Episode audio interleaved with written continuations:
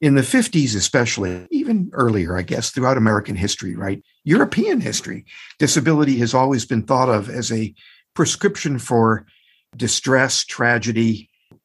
That child has to be removed from the world, maybe a special hospital where you live the rest of your life, whatever it is. My mother was terrified of this prospect, and so she insisted that I just go out in the world and pretend to be able to see, which sounds like it's just my story. But then when I wrote my first memoir, Planet of the Blind, which talks about this, I got hundreds of letters from people saying that was my story. You know, they, I couldn't see shit and they'd send me into the world. Just go play in traffic, kid, you know? Hey, this is Achim Novak, executive coach and host of the My Fourth Act podcast. If life is a five act play, how will you spend your fourth act?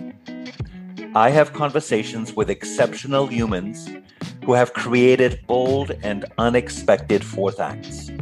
Listen and be inspired. And please rate us and subscribe on whatever platform you are listening on. Let's get started. Just delighted to welcome Steve Kuusisto to the My Fourth Act podcast. Let me tell you a few words about him. Steve is an acclaimed poet, teacher, and disability activist. He is the author of the memoirs Have Dog Will Travel, Planet of the Blind, which was a New York Times notable book of the year and got lots of attention, and Eavesdropping, a memoir of blindness and listening, as well as the poetry collections Only Bread, Only Light and Letters to Borges. A Fulbright scholar with an accomplished teaching career, Steve currently teaches at Syracuse University, where he holds a professorship in the Center of Human Policy, Law, and Disability Studies. Uh, welcome, Steve. Thank you, Achim. I'm so delighted to be here. What a joy. I am delighted you're here as well. So just just to, to let folks know we first crossed paths almost 30 years ago, like 25 to 30 years ago, at a marvelous place called Blue Mountain Center in the Adirondacks. And I happen to know your sister. And so we have a bit of history together. Many reasons why I want to speak with you, but you know, this podcast is really about transitions and life transitions, and mm. especially also later in life. But gosh, uh, when I first met you, you were going through a major life transition. So let me start with a question that I, I love to ask each guest: Is when you were when you were a young boy or teenager growing up, and when did mom and dad ask you ever ask you like who do you want to be when you grow up and and what did little steve say well i don't know about you or or many of your viewers but I just took the I took the lead with that question. I didn't wait for my parents to ask. Uh-huh. You know, I was one of those little kids who just saw stuff and thought, "Wow, that'd be good. I'd like to do that." My parents remembered fondly how I became fascinated with the mailman.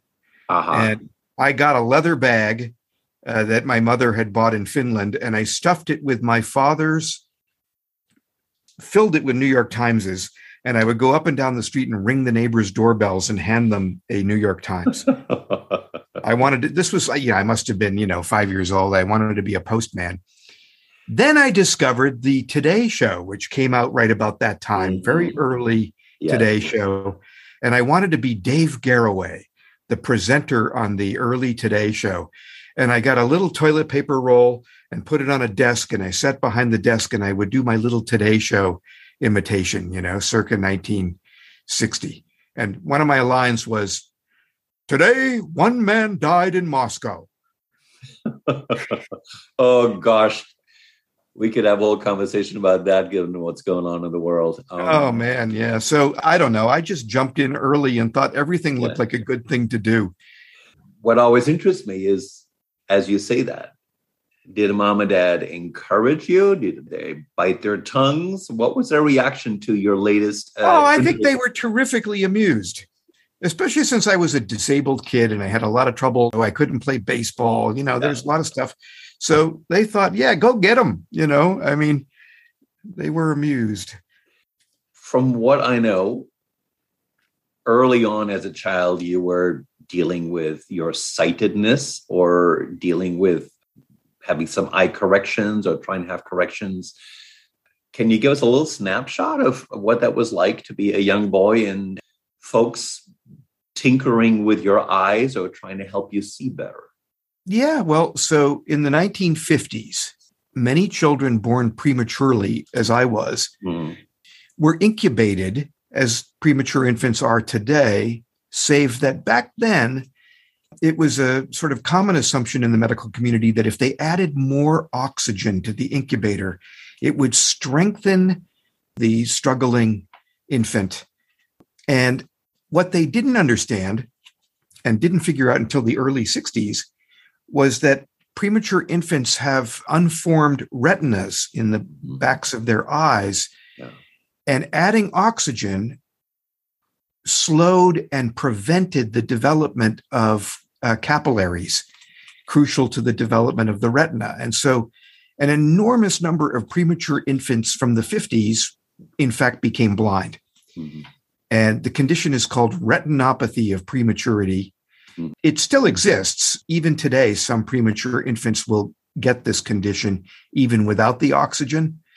But in general, that's what happened. And so, what it meant was that I couldn't see out of my right eye at all, which I mm-hmm. still can't. Yeah. And my left eye was legally blind. You know, with glasses, it's legally blind. Yeah. But my parents thought this was a terrible misfortune. In the 50s, especially, even earlier, I guess, throughout American history, right? European history, disability has always been thought of as a prescription for distress, tragedy. That child has to be removed from the world maybe a special hospital where you live the rest of your life, whatever it is. My mother was terrified of this prospect, and so she insisted that I just go out in the world and pretend to be able to see, which sounds like it's just my story. But then when I wrote my first memoir, Planet of the Blind, which talks about this, I got hundreds of letters from people saying that was my story. You know, they I couldn't see shit and they'd send me into the world. Just go play in traffic, kid, you know when I was writing Planet of the Blind, I really became very clear to me that I was writing about an era in which uh, disabled children had no place to go.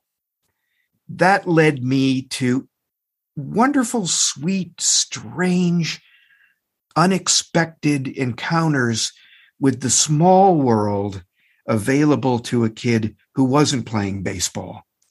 So, for instance, right now, I'm writing about how as a child I discovered a wind up Victrola in my uh-huh. grandmother's attic. Mm-hmm. And there were Caruso records. Mm-hmm. And I began playing those records. And I didn't know who Caruso was, but I was thrilled that such a thing existed. What an astonishing voice. And, you know, Caruso and Nellie Melba. I had these records in the attic of my grandmother's Victorian house that was my first experience of poetry. I even describe how I made up a game in the attic. I'd play the record, Caruso singing a Puccini aria. And in the three minutes it took for that record to play, I would feel around in the darkness of the attic and touch everything I could find. So it became Caruso and three minute grope. so that was that thank, was thank my you for, thank you for the grope part. I appreciate yeah. it. yeah, yeah but I, so I'm going to ask you a very pragmatic question because uh, when you and I met, my memory of it is, which could be completely different from your reality. So then, welcome your reality. Was that you had um, you were just coming to terms with I'm going to be blind for the rest of my life or legally blind. You had but you were in your late 30s. We were both, yeah. we were born the same year. We are both born in 1955. We're the same age. So I immediately go, How's that possible? How's that possible in your late 30s? Like, how did you pass in your 20s and 30s? Would you, eh, because you you went to William and Hobart, you taught, yeah. you're a poet. Um, right. What led to this coming to terms at this stage in your life? So let me reverse engineer that question. Yes, please do. When you and I met, I had lost my job as an adjunct professor at Hobart and William Smith colleges, which are small liberal arts yeah. colleges in Western New York. I had gone there as an undergraduate because my father worked there. Yeah. And I couldn't see worth a shit, but I could I could navigate the campus because I knew what it was. Uh-huh. And so in order to live a life where you don't fully reveal how impaired you are, yeah. you have to find little mise en scène stage sets where mm-hmm. you can play this out. Wow. For me, that was the campus of the college where my father worked, and I knew how to get around it. And although I couldn't see worth a shit, I worked out ways to listen to books on tape and yeah. I could, you know, had a I had a photographic memory for whatever reason, and I could go into a classroom and, you know, recite 22 poems by Garcia Lorca and get the students talking about it. But I lost that job almost overnight. Mm-hmm. And I suddenly realized, holy cow. And I was realizing this while we were together at that art center. Mm-hmm. But that's the great thing about an art center for your viewers who don't know they provide artists and thinkers yeah. with spaces to just kind of think deeply outside the daily grind. And, and they feed and I, you, and they feed you, and, which is a wonderful thing. It's true, and the food there was tremendous. And and yeah. you and I would swim across the lake. Yeah, you yeah. going ten times faster than me, but I was still aerobic in those days. You know, a mile swim back and forth, and then you'd go and sit under a tree and just think. And what I realized is, holy cow, I don't know how to go anywhere in the world independently and without fear. So, how did I get to be 30 that way? Well, for one thing, living a life in small places that I could manage seemed like a, an accommodation, mm-hmm. but it wasn't necessarily a good one. Yeah.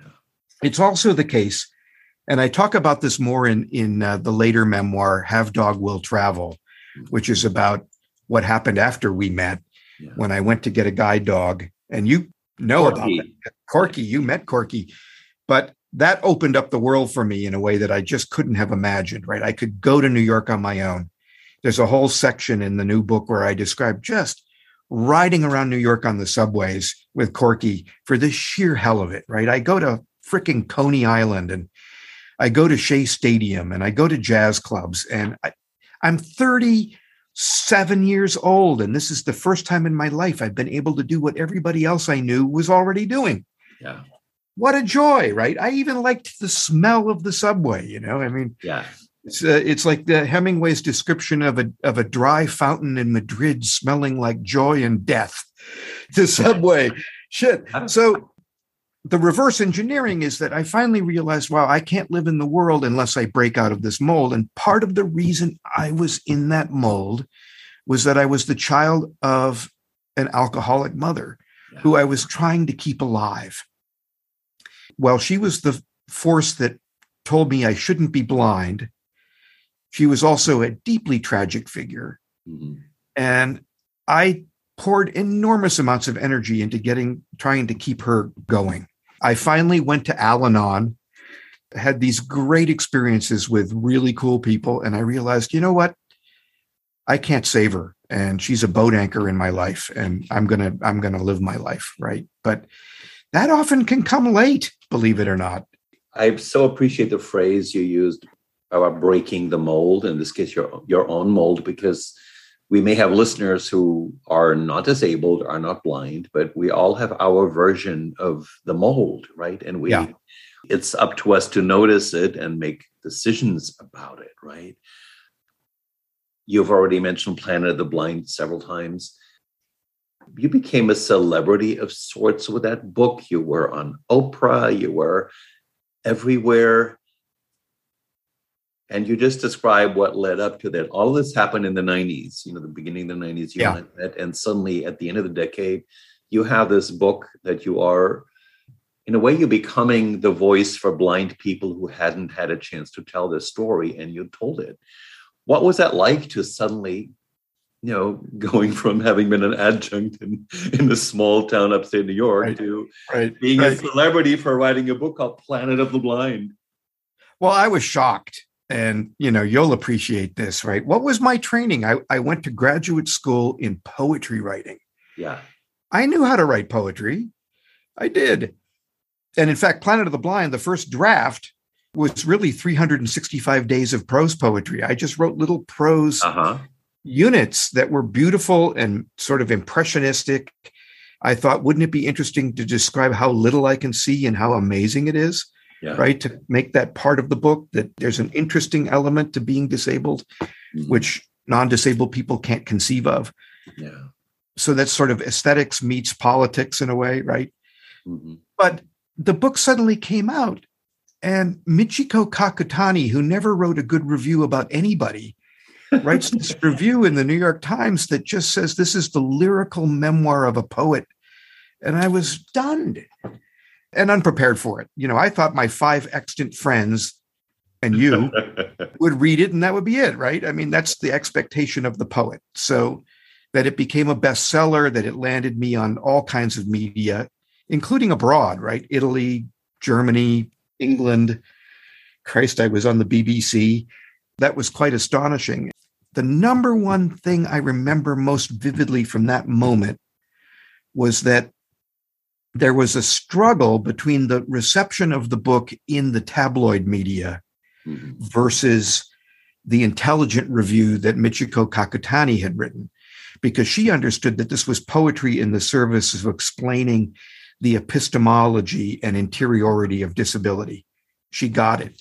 But there's an element in the book that's very colorful, right? In which I describe the Charlie Chaplin esque meets Sid Vicious dynamics of trying to pretend you can see, which is often not so not so fun Yeah. right? Yeah. And NBC's show Dateline did a, a special piece on the book. And I let them tabloid me into kind of misery. What they did was they wanted to play up, he lived a lie. Mhm. This man lived a lie. I let them do that because I didn't have the sophisticated political chops to talk back as fiercely as one should have, which is to say, nowhere in the book does it say that.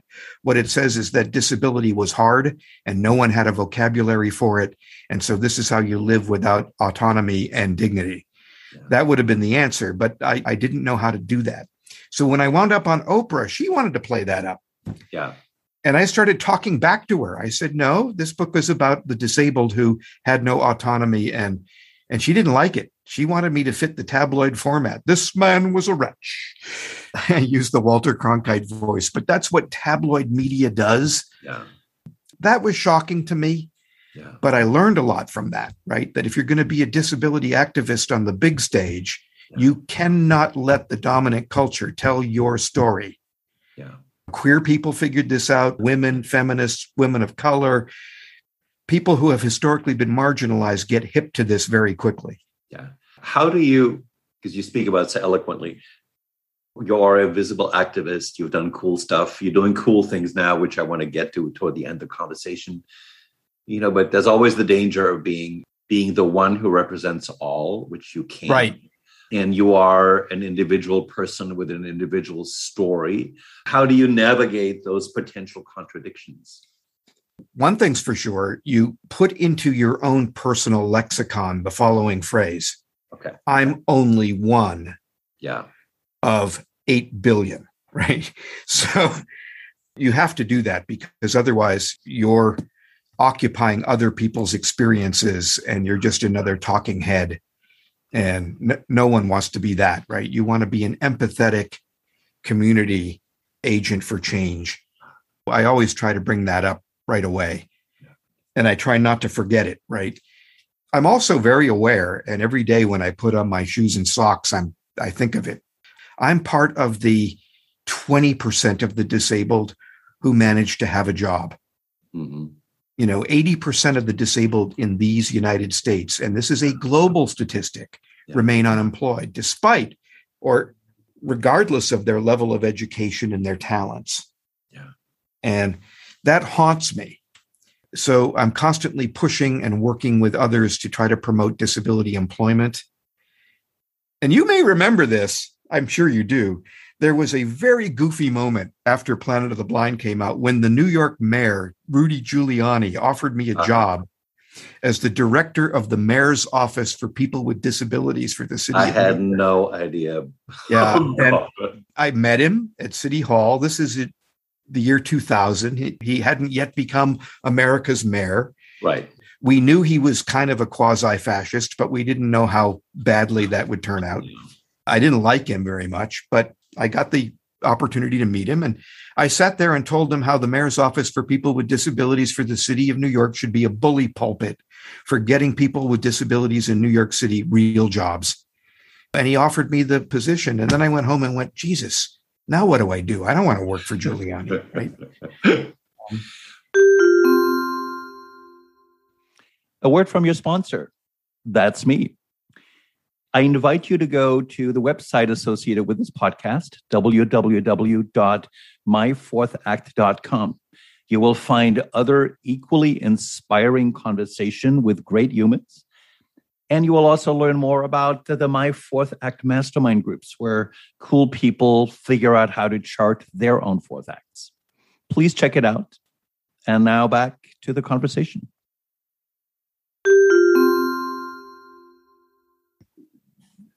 Let me just try this out because you're talking about 20% only are employed Correct. regardless of qualifications Right. You But can have a PhD and be unemployable as a with a disability. you are infectiously charming bright engaging so i would imagine people want to hire you i'm not saying that other people who are disabled are not Right. Uh, but i'm thinking is this you have a distinct social asset which is a I think a gregariousness, which you seem to have exhibited as a young boy, based on the Right, stories right. you told us. Ding dong. Ding dong, which serves you well. I'm here with some exquisite bullshit. Here I am. Ding dong. Right. But the other stuff, since you, you, you, you talked about the different types of media and the, the stories they tell about disabled people. And at the same time, you mentioned Giuliani, and it's clear that your the success of Planet of the Blind opened doors for you, right? It, uh, there's that complexity, uh, including the door to being more of an activist. Have you chosen about sort of, well, this is the door I want to walk through, this is the door I don't, given that Yeah. you have been afforded some opportunities? That's a great question.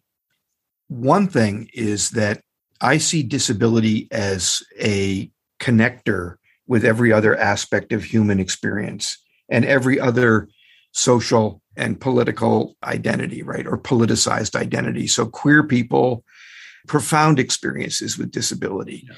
people of color have been experimented on in a Mengelian kind of uh, horror show around disability, the whole Tuskegee experiment, uh, Henrietta Lack, the intersections between disability and multiculturalism and diversity, equity are really profound. Because this is an unshakable truth, that makes this business of advocating for the disabled even more powerful and necessary for me. Yeah. And then I get these opportunities because that book, Planet of the Blind, and, and successive ones have gotten attention. Like I got invited by the State Department to travel to various places and talk to disabled children and disability activists. For instance, uh, I was in uh, Kazakhstan, of all places, Mhm. and I met with disabled children, many of them blind, at a special school. Mm. Many of them were encouraged to perform for me. They sang music, sang songs, and emoted and so forth. And but I talked about how the world is changing and that the doors to opportunity that were closed to the disabled are opening worldwide. I gave a very optimistic vision of what the future will be for the disabled. The mother of a blind child came up to me at the end and she said, Oh, I hope you're right because I don't see how my child will ever get out of this institution. Right. Mm. The, the bar for blindness in Kazakhstan is what it was in the US in 1910 right? So you feel that right? That goes right through your Yeah. entire body.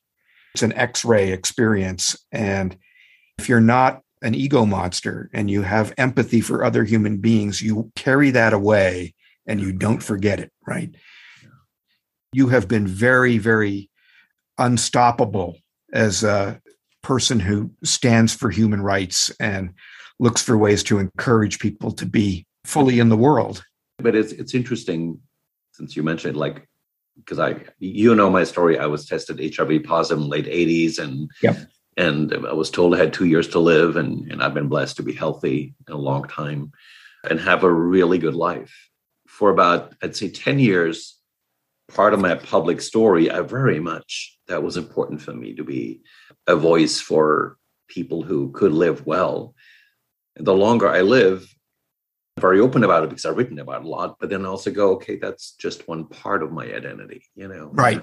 I know on level one level you're married to Connie, you have a dog, you live a simple life. On another level, you're in Kazakhstan visiting children, you travel many different worlds at the same time.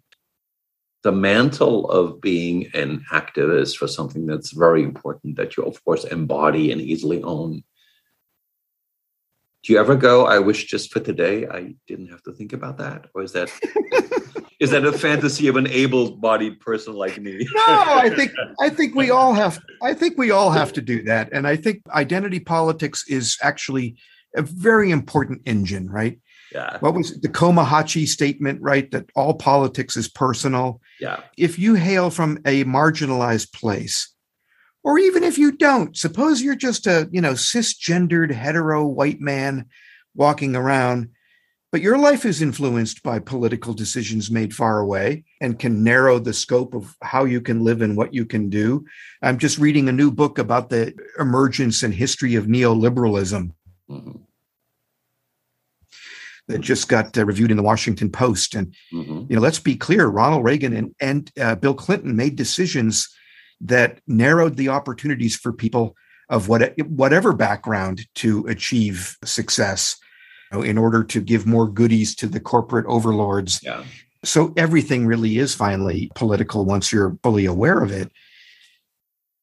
But the flip side of identity politics is that you got to put it aside and enjoy Mhm. watching the Boston Celtics or go water skiing or my wife has two adoptive horses Uh-huh. and I go, you know what? I just go and I'm the candy man, man. I go and feed those horses carrots and and groom them and talk to them for whole long periods that are therapeutic and necessary. You're not, you know, Mr. or Ms. culture warrior. Yeah. You're something else, right? yeah. Isn't that a blessing, right? It is a blessing. Yeah. We're we're complex beings. I I want to take us to your life just now, 2022. One thing that struck me, you were tenured at the University of Iowa, and then you were lured away to Syracuse, where you have this cool professorship. And you know, some people, metaphorically speaking, would kill to be tenured at the University of Iowa and have a cushy little long-time job where with financial security and freedom. And you you said, I want to keep going. Can you do, walk us through that decision? What prompted you to do that? Uh, well, I don't see disability or poetry, the craft and art of thinking about and teaching about writing as being all that I do. Right. So when Syracuse said, come here and teach whatever you like, well, that was an extraordinary thing. Right. And so to give you an example, I just taught a course here for undergraduate honors students, all of them pre med, Mm-hmm. on, on the history of DNA. We talked about everything from how Crick and Watson played a mind game to figure out the structure, uh, the molecular structure of DNA by just moving little model pieces around, figuring it had to be it had to be beautiful. And if they just found the way to put the molecules together in a beautiful structure, that would be Yeah. the you know. But they also stole intellectual property from Rosalind Franklin. So we talked about ethics, serendipity, game playing, and ethics. That's the first couple of weeks of the course. Then we branch into, well, what does popular culture make of DNA? So then we start Uh-huh. looking at, we look at uh, Jurassic Park and we look at Gattaca and we look at these science fictiony sort of versions of what genetic research is going to mean. So then we talk a little bit about that. Then we shift into eugenics, social Darwinism, and the exploitation of races and the disabled and women and the frightening dynamics of this and how we haven't lost that yet. It's still in the culture and what that may mean for the future of genetic research, which leads us into ethics and bioethics. Who's going to make the decisions about our increasing sophistication with genetic research? Then we talked about CRISPR, which was in its infancy at that moment. And we talked about, you know, what does it mean that we can actually modify genes now? What's the upside of that? Mm-hmm. I would argue that there is, even though I believe that disability is a perfectly fine identity. I don't want anybody to have Lou Gehrig's disease. Yeah. What if we can get rid of it with genetic modification? Well, that's an incredible opportunity. On the other hand, right? What if unethical things happen? And during the course of this course, you know, the story broke worldwide that a Chinese genetic researcher had modified two unborn twin baby girls.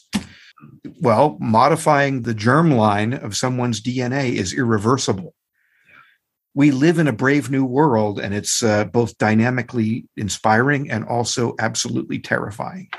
Well, what I'm hearing as I'm listening to you is, and I want to relate this to our listeners, is there is an wide intellectual curiosity that you have. Yes. And you're blessed to be in a playground where you get to explore and indulge that. Yes. And and the connection I want to draw because I acknowledge both of you and I were, were born in 1955. We're 67 years old, and some people retire at this time, but obviously that's not the conversation we're having right now. You are you are creating all sorts of other things that are poetry related, activism related. Can you give us a sense of just today, 2022? What are some other things that are percolating in your world that you are championing? Yeah, so that's great. Thanks for that question. So um, I just got a big award from a donor to publish books of poetry by disabled poets. So over the next five years, I'm going to be publishing uh, really top-notch disabled poets that's extremely exciting to me. And we'll be able to pay those poets uh, uh, as they do at other poetry presses like Copper Canyon or whatever. And mm-hmm. and we'll be able to host poetry readings by these poets and maybe even do them around the country. That's extremely exciting to me. And I'm also running a workshop for disabled teens in poetry writing. We do that via Zoom. We were going to do it in person at Syracuse University. Yeah. And then COVID struck. And then we made it a Zoom only event and it's been really terrific. Yeah. And so I'm hoping to uh, grow that program, even make it international. I'm working on that. In a way, if you really think about that, right, that you and I were born in an era of optimism. Mm-hmm. Yes. And I can't shake it. I just can't shake it. You know, you know I know all the reason. I made a joke the other day. I said, I'm just, I was talking to a friend who was lamenting something. And I said, Yeah, well, after this conversation, I'm going to chain myself to my furnace and drink tiny airline liquor bottles.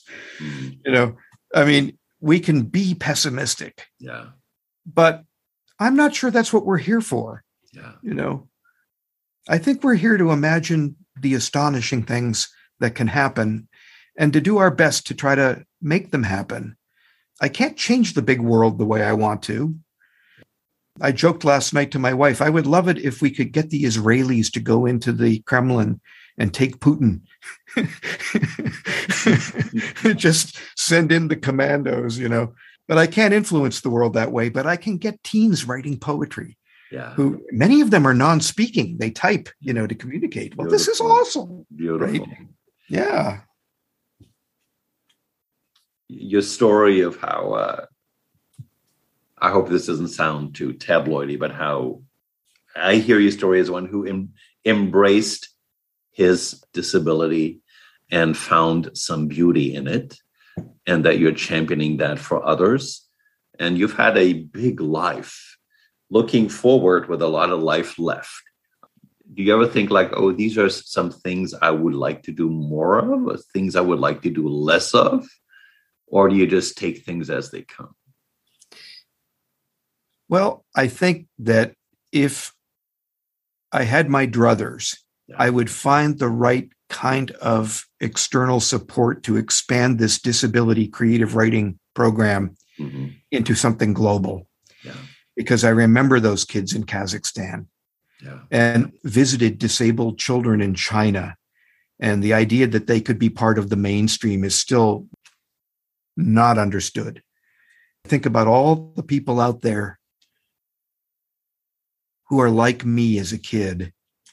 I discovered the Victrola and the attic and the world's greatest tenor Yeah. and carved out for myself an inner life that was very rich. Yeah. And then, despite the obstacles, the parents who didn't want me to be blind, I managed to get a scholarship to the Iowa Writers Workshop where I was able to study with amazing poets. Mhm. And those things have made all the difference in my life. I want other people to have that, right? Nice. I, I will say this I find a lot of academics, not just at Syracuse, but all the places I've visited, right, to be very narrow. Even the poets, right? They, my next book will be entirely a sequence of connected sonnets about me. And, um, you know, we've seen these types, right? We've, we've been in the arts, right? You know, and, and I just stand there and I think, man, I'm from a different planet, you know, I'm not interested in me. I mean, yeah, I love writing poetry and I, I love being, as you would say, somewhat gregarious, charming Mhm. public figure. I mean, that's in me, Yeah. though that's still the child who rang the doorbells and said, How about an old New York Times? Uh-huh. You know, but I just, I don't know. It's a communitarian sense that you're, you know, you want to fight for others who haven't had the advantages that you had. What Roosevelt, Theodore, no, Franklin Roosevelt said, if you're able to climb up the ladder, you should put it back down for others, right? Hmm. I believe that. Yeah. I'd like to end with this question because you, one of your memoirs also extols the beauty of listening and the different dimensions of listening. And as a blind person, maybe presumptuous, you perhaps listen more than others. What would you like to share with our listeners about listening, different ways of listening, and different ways of hearing? You know, there was a poem by Gary Snyder, a Zen poet in America Oh. who is still with us in his 90s, in which he said something like, and I'll get it wrong, but that it, it is a bad thing that we don't know the names of the plants and animals in our surroundings. Mm, So consequently, I have spent my adult life learning the calls of the birds and what birds there are in my surroundings. Mhm. And this, it turns out this isn't so hard. When I was younger, I had to get long playing records of bird calls. and there'd always be some British guy. The plover sounds like this. you know. Um, but now Cornell University has the world's best bird call website. And you can just go on there and you can hear every damn bird in the world. nice. Well, I, you know, I make it a daily practice to go out in my little yard and just sit and listen to all the birds. Yeah. It's an extraordinary symphony, even in the average silly suburban American yard. It's an amazing thing. And then you think about the timbre and you think about the frequencies and you think about the pitch and you think about the energies that are flowing through these birds to produce these sounds. And you think about their place in the mystery of creation. And you're having a John Cage moment where you're hearing composition happening around you Mm.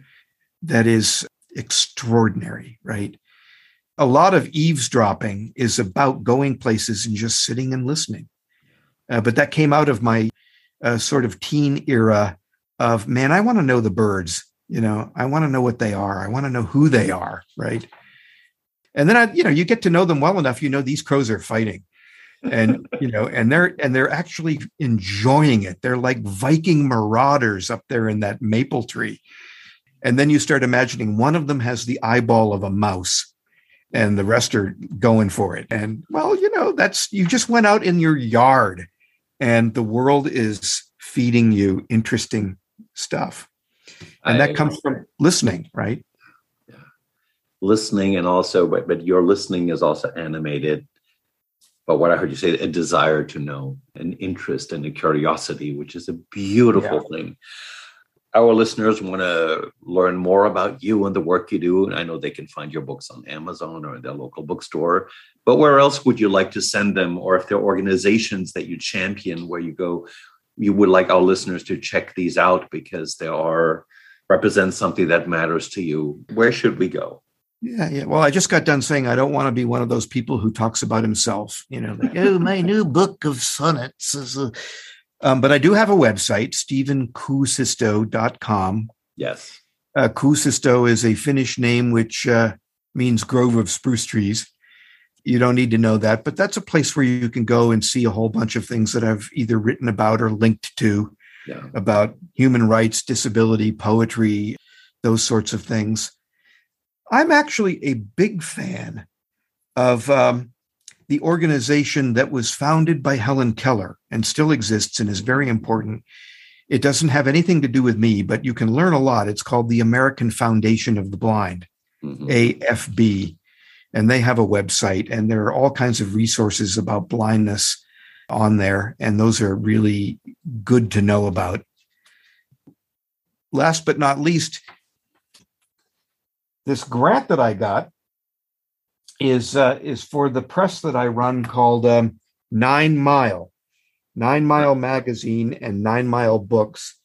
So if you Google Nine Mile, it'll take you to Nine Mile Art Corp, and you'll see all kinds of books of poetry that I've been publishing.